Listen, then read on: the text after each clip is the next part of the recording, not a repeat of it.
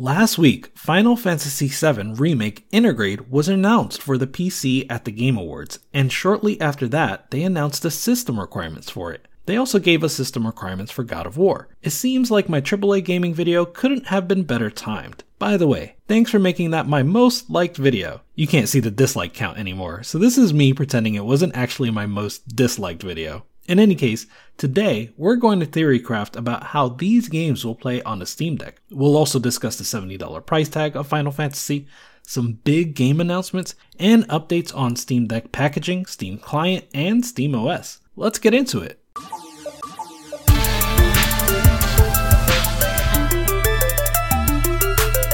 What's good, Deck Gang? The Game Awards aired Thursday night, December 9th. I don't normally watch these to be honest, but I checked them out this year just in case there was something juicy to talk about here. And you know what? There were a few things. But the thing I was most excited about was the announcement that Final Fantasy VII Remake was coming to PC. And just a week after it was announced at that. Now, if you've paid attention to game leaks, you may know that this was part of the big Nvidia leak earlier this year. And if you've been watching my videos, you probably know that while I was skeptical of that big leak at first, it now seems like most of what was in the leak was real to some extent. So the announcement of Final Fantasy VII isn't exactly a surprise, but I certainly welcome this announcement nonetheless. It seems the exclusivity with Sony is up and it's now coming to PC, sadly under another exclusivity agreement, this time with Epic Games Store. I'm accustomed to Epic exclusivity agreements lasting one year, so I'm expecting the same here. I expect that FF7 will make it to Steam approximately one year from now. This must come as a significant blow to my audience and yes, the PC gaming scene at large. I'm on record as saying deals like this do in fact benefit the developer. I'm a little less enthusiastic about that position when it's not an indie developer, but instead a large AAA publisher with a game that's mostly already been developed. That said, I'm not going to stay on the subject of EGS exclusivity, think of it what you will. Instead, I want to talk about the system requirements that dropped the day after.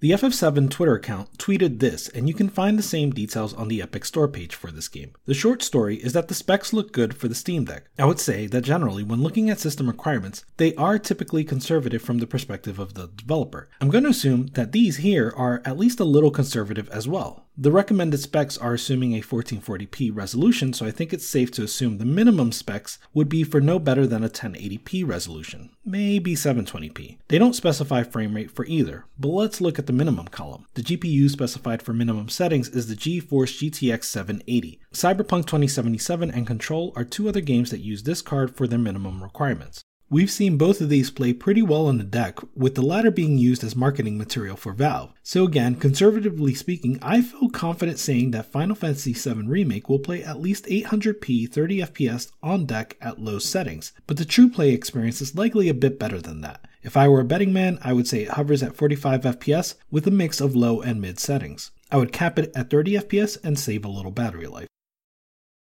Moving on to God of War. God of War was released on the PS4 consoles in 2018. By this point, the PS4 Pro had already been released, and this title was pushing the base PS4 pretty hard. Still, it mostly maintained a solid 1080p 30fps throughout the entire campaign, with some drop frames here and there. While the PS4 Pro allowed for an unlocked frame rate, I would say that the intended way to play was at a locked 30fps, and it wasn't until the PS5 60fps update that you could really experience a smooth, consistent 60fps on console. I think that latter lines up with what we're seeing in these system requirements. The minimum and recommended columns are both targeting 30 FPS, and it isn't until you have a GTX 1070 or above that you can really target 60 FPS. Naturally, this is going to translate to 30 FPS being the target frame rate for the Steam Deck. You could argue that the 960, which is the graphics card specified for the minimum column, is a bit more powerful than what we understand the Steam Deck to be. That seems a little alarming since that implies that the deck is not powerful enough for 720p 30 FPS at the lowest settings. Other recent games like Watch Dogs Legion and Far Cry 6 both chose the 960 as their card for minimum system requirements.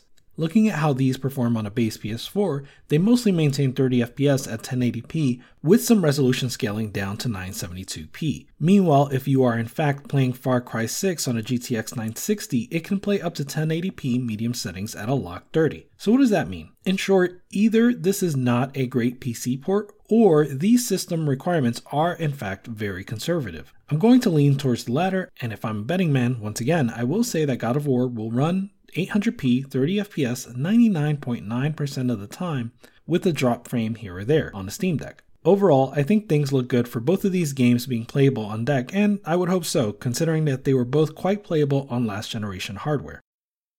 One more piece of bad news I want to talk about around Final Fantasy VII Remake is the $70 price tag, or 80 euros for my EU brothers and sisters.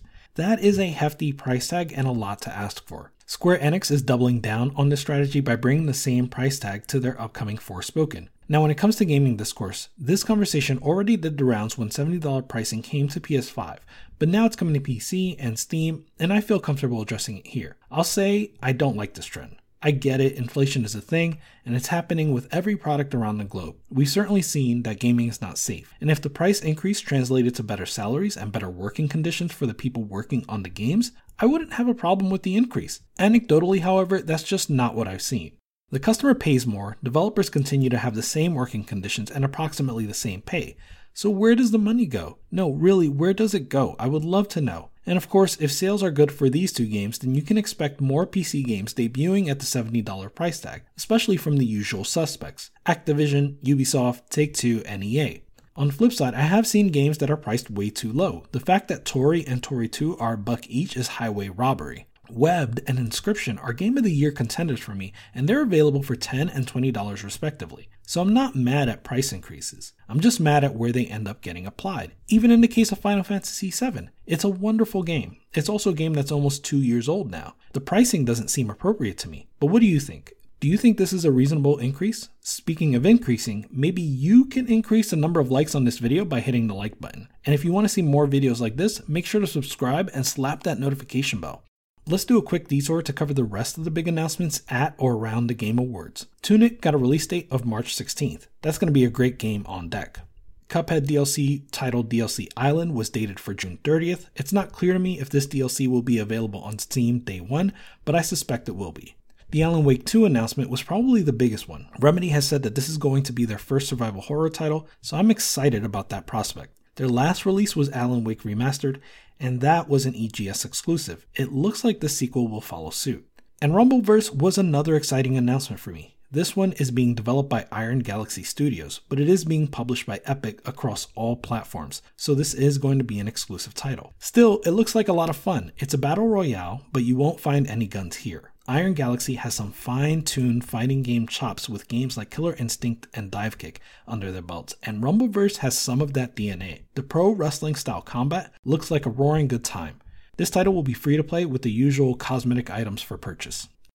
One more oddity was an Amazon Luna ad that mentioned Judgment on the platform. This is a new development and it will be available on Luna starting later this week. I was hoping that this meant that a PC announcement was coming, but we have yet to see that. Finally, there was an AMD ad that featured Xbox and our very own Steam Deck. The nod was subtle, but I know if you're on this channel and happened to see that ad, you definitely saw the logo. And did you see Shell? So now we've seen Shell on what amounts to national television, we've seen a companion cube during the teardown video, and we've seen a Portal themed Steam Deck. Is Valve trying to tell us something?